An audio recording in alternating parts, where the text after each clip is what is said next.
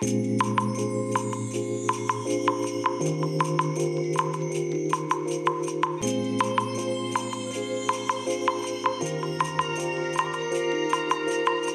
い皆さんこんにちはこんばんは。お疲れ様でございます。本日はですね3月29日水曜日でございます。え今日はですね、まあ、水曜日ということで私お仕事はお休みの関係でねえ自宅で収録をしておりますけれどもえ自宅というとね最近はあの暖房地を使って音声を収録しているんですが今日はね暖房地を使っておりません、え、実は今ね iMac が置いてある目の前に座ってまして、えー、多分ね私の声がね若干ねこの反響気味だと思うんですよ。えー、30センチぐらい右側の横にはねもう壁がありまして1メートルぐらい先にはねまた壁があってねお部屋のコーナーみたいなところに iMac が置いてありますのでそこに座ってね音声取ってますからちょっとね私がこう話していても自分の耳で聞こえてる限りでもねちょっと反響してるなっていうね感覚がありますけどもちょっとその点はねご了承いただければと思います。えー、それでね、えー、今日はね何のお話をするのかと言いますと、えー、数日前にですね、えこのね音楽界隈で非常にショッキングな出来事が、え起きました。えツイッターでもね、えトレンドでそのキーワードがね出てくるぐらいちょっとね大変な騒ぎになったんですけども、え何かと言いますと、え海外の、え音声関係音響関係と言えばいいんでしょうかね音響関係のプラグインを数多く販売している Waves Audio っていうねメーカーがあるんですけどもここがですね、えー、あの Adobe と同じようにですねえ全てのこのプログラムをですねサブスクリプションいわゆるサブスクですね、えー、サブスク一本化しますというねとんでもないことをね発表したんですね。でしかもね、えー要は一本化ですから今まで個別で販売していたものはもう全部終了しますと。ということなんですよ。で、えー、このね Waves Audio っていうところからですですね、えー、まとめて、えー、この過去販売されている個別で出ているプラグインを、えー、もうね100個とか200個とかね、えー、まとめてね、えー、販売するそれも買い切りのバージョンですね、えー、ものがねいくつか種類が出ていたんですけどもこのね12ヶ月ぐらいでなんかねとにかく信じられないほどね激安で販売していたんですよ。なんでこんな激安で販売するんだろうと思ってねずっと不思議に思ってたんですね。まあ、コロナでね売り上げが悪いから何でもいいから売っちゃえってことで売ってるいるのかなと思っていたらこのサブスク発表ですよ。ね。どうするんですかっていう話ですよこんなサブスクなんかやられちゃってね。でおそらくウェイブスオーディオからね離れる私みたいなライトユーザーは数多くいると思うんですよ。ねねサブスクだって今までプラグインを1個2個しか使ってなかった人がサブスク化されたからといってサブスク加入するかっつったらするわけないじゃないですか。ね。だから買い切りで買っていたのに何だろうまあウェーブスオーディオから見ればサブスクの方が儲かるよってことなのかもしれないんですけどもあのユーザーはかなり離れるんじゃないのかなと私は思いますね。え実際問題私はあのえーと、と Adobe がねライトルームとかフォトショップとかねイラストレーター出してるグラフィック関係のね、えー、まあ、メーカーですけどもここがサブスク発表して全てサブスク化された時にですね、えー、もう私は Adobe の製品使わないっていうことで、えー、グラフィック関係のやつはね全部もう使うのをやめてしまいました。まああれが原因ってわけでもないんですけどもあの辺りぐらいからねカメラに対する熱もねなんか徐々に冷めていってまあとどめを刺したのがコロナだったかなっていう感じもするんですけどもまあサブスクっていうのはねライトユーザーの尻尾切りみたいなものだと私は思うんですよね。うん、ねまあ企業としてね利益を上げなきゃいけないからだからねライトユーザーなんか知らないよっていうのも分かるんですけどもねでもね個別購入は一切今後できなくなるっていうのはねどうなのかなっていう感じはしますけどね。うん、でじゃあ今まで私みたいに個別でこう買ってきた人はどうなっちゃうのっていう話なんですけども一応ね、えー、3月の31日今月ですねもうあと何日もないですけども、えー、このね3月31日までに購入して登録を済ましてもらえればえとりあえず使えますよということになっているんですけれどもえここでねさらにもう一つ大問題が発生しました。じゃあ今使っている、まあ、私の場合ね iMac を使ってますから今使ってる iMac が壊れない限りは永遠に使えるのかなと思っていたんですがそうじゃないんですよ。当然ね iMac も、えー、MacOS っていう OS が入っていてアップデートされていくじゃないですか OS がね。で OS がアップデートされていくとプラグインとかが対応しなくなるケースがあるんですよ。でそうなった時にプラグインそのものをアップデートしていかなきゃいけないんですね。新しい OS に対応したバージョンっていうのを入れていかないと使えないんですけどもで音響関係ってね結構ねこの辺がねアップデートされないとかねアップデートされるまでものすごい時間がかかるもうそれこそ半年とか1年とかねっていうケースが結構あったりして、えー、使えなくなってしまうプラグインっていうのがね意外と多いんですよ。だからねあの下手にね実はこの音楽関係のプラグインを使ってる人は OS をねできる限りね本当はねアップデートしない方が本当はいいんですね。ただアップデートしなきゃね今度セキュリティの問題が出てきちゃいますからこの辺がね本当に難しいところでしてでこのねプラグインのアップデートなんですけども、え実はね今後一切やらないらしいんですよ。この買い切りの人用のためにはね。でサブスク登録してる人のものはちゃんとアップデートするらしいんですけども個別購入の人にはもう対応しませんということを発表したらしくてですねえつまり OS アップデートでプラグインが対応しなくなった時点でもう個別で買ってた人は全員使えなくなっちゃうよというまあそういうことなわけですよ。そうするともう相当からずね今まで買ってきたプラグインが使えなくなりますよねっていう話になるわけですね。いやこれはね勘弁してもらいたいですよね。なんだかんだでね結構ね Waves オーディオのプラグイン私持ってるんですよ。持ってるんですがあのねブラックフライデーとかああいう時に安くなってる時に使わないけどとりあえず買っとくか安いしみたいな感じで買ったやつがあるんですよ。おそらくね今まで買ったもので合計でね4万ぐらい使っちゃってんじゃないのかなと思うんですよね。ね本当頭くる話ですけどもで実際じゃあ頻繁に使っている Waves Audio のプラグイン何を使ってるのかって話なんですがもうコンスタントに使ってるプラグインは2つですね。えーと、このポッドキャストで使ってるプラグインなんですけどね、えー、このポッドキャストの編集でまず私のこのトークこの話ですね私の声をのボリュームを一定に保ってくれるというねボーカルライダーっていうね便利なねプラグインがあるんですよ。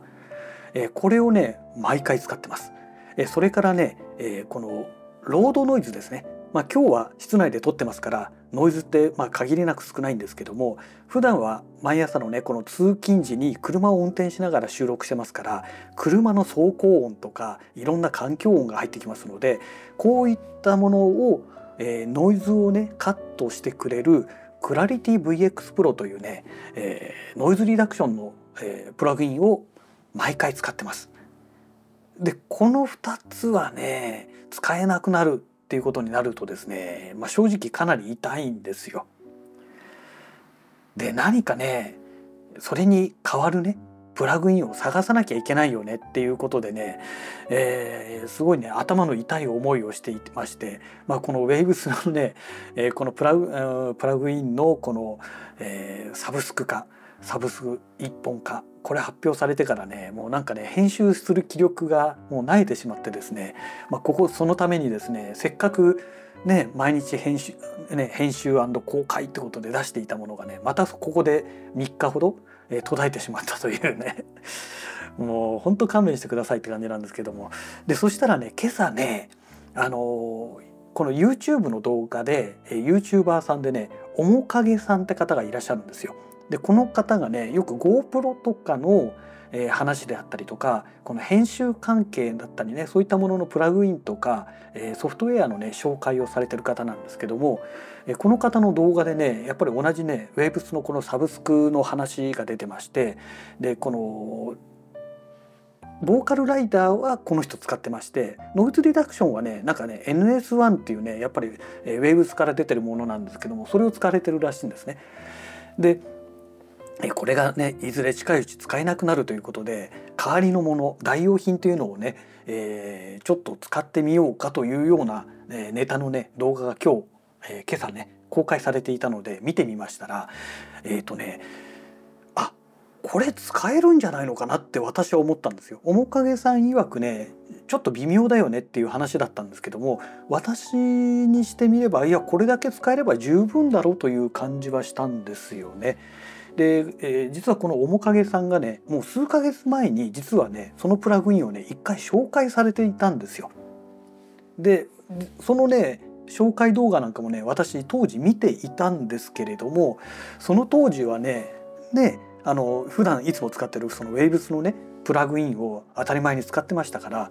まあお金出して買ってあるのがあるしまあ自分には関係ないなっていう感じでね、えー、実はスルーしちゃってまして完全にねもう記憶の外にねこう 排除されていてしまっていた情報だったんですね。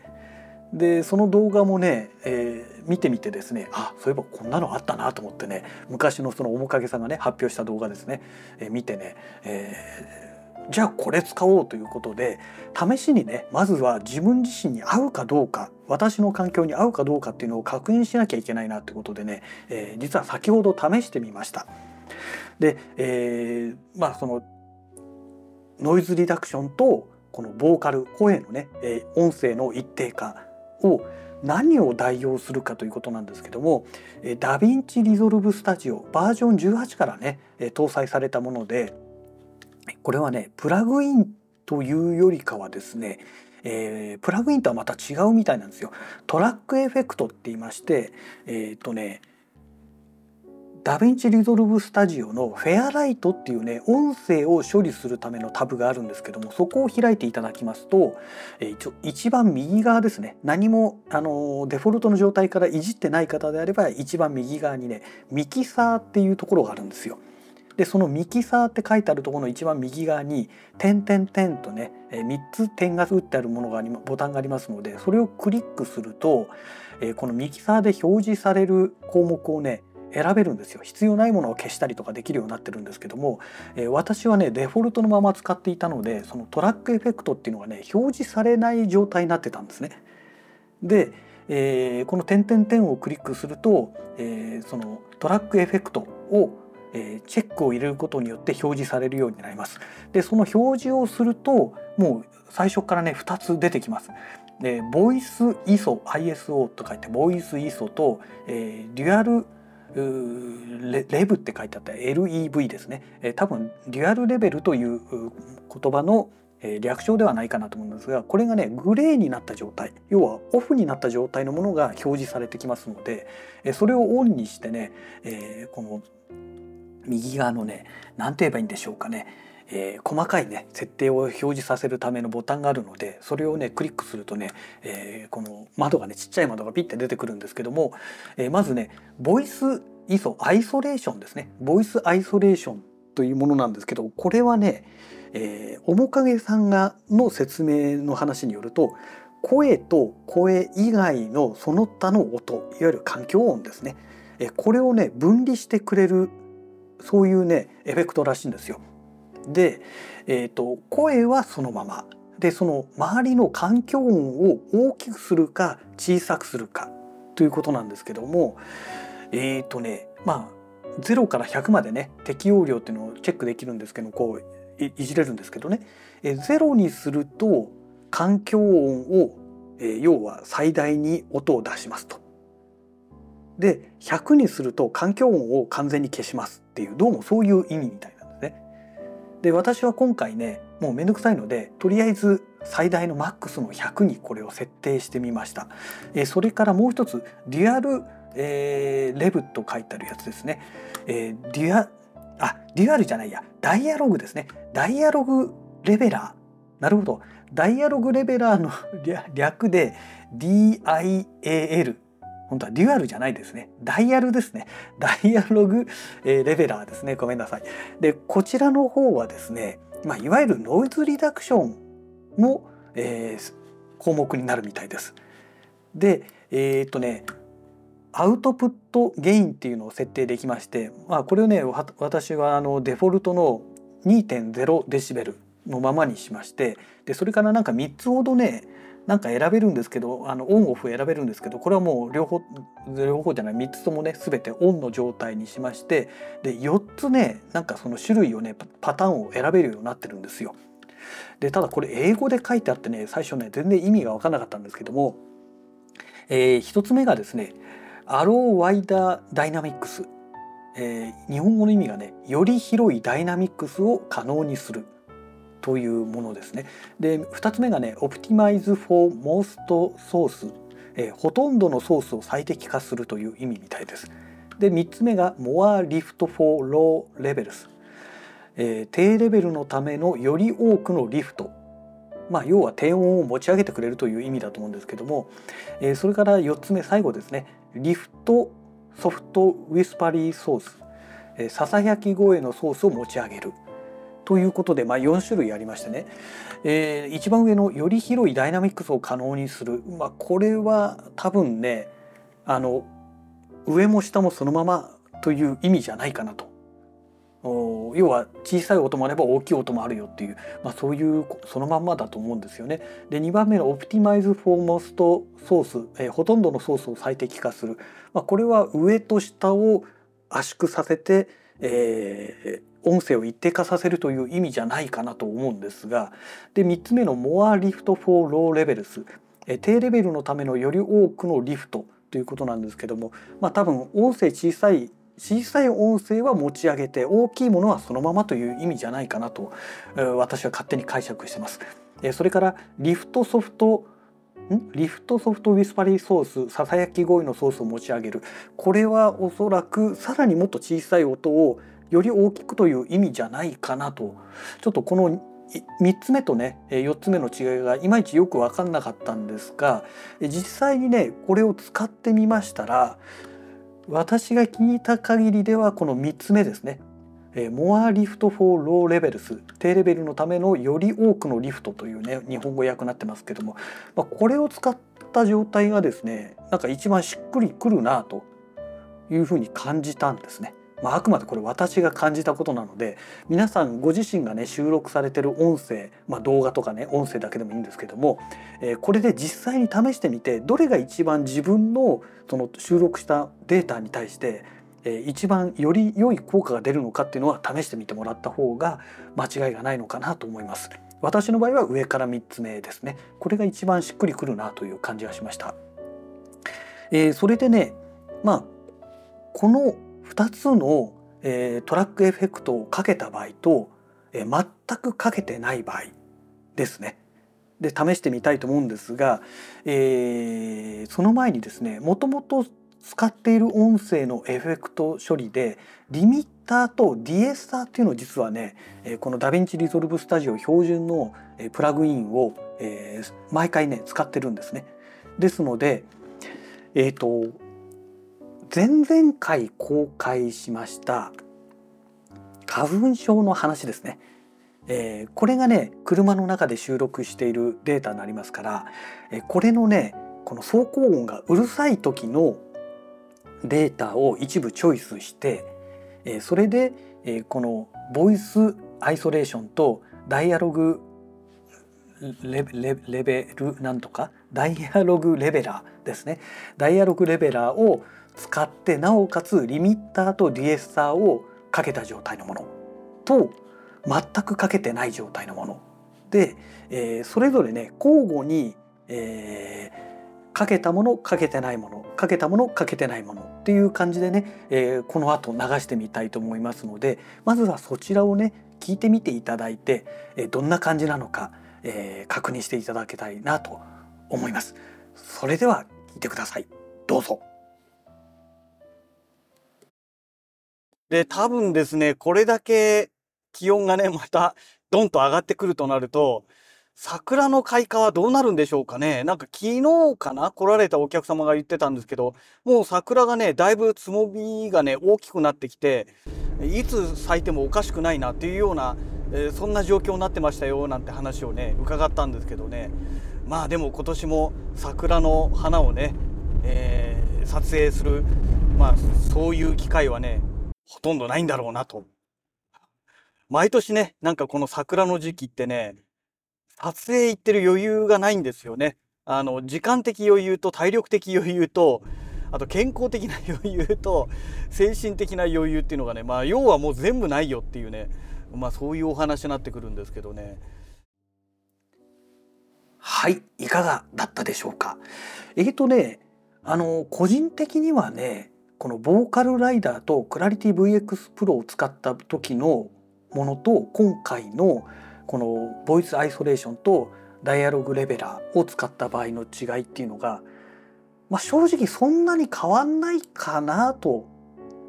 思うんですよね。うんまあ、あくまで私のねこの収録したデータに限った場合のお話によりますのでまあねその収録した音声の状況によってはだいぶ変わってくるのかもしれないですけども、まあ、これなら別にこれでいいかなと。でねまあ多少違和感ある部分はあるかもしれないですが、まあ、今後ねもう間違いなくクラリティ VX プロとボーカルライダーは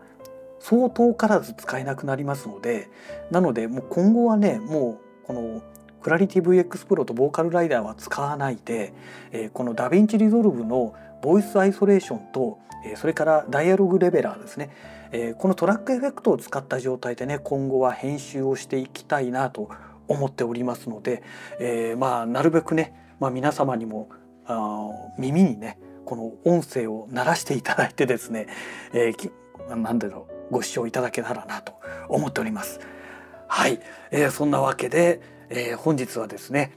Waves オーディオのですね、えー、プラグインこれがね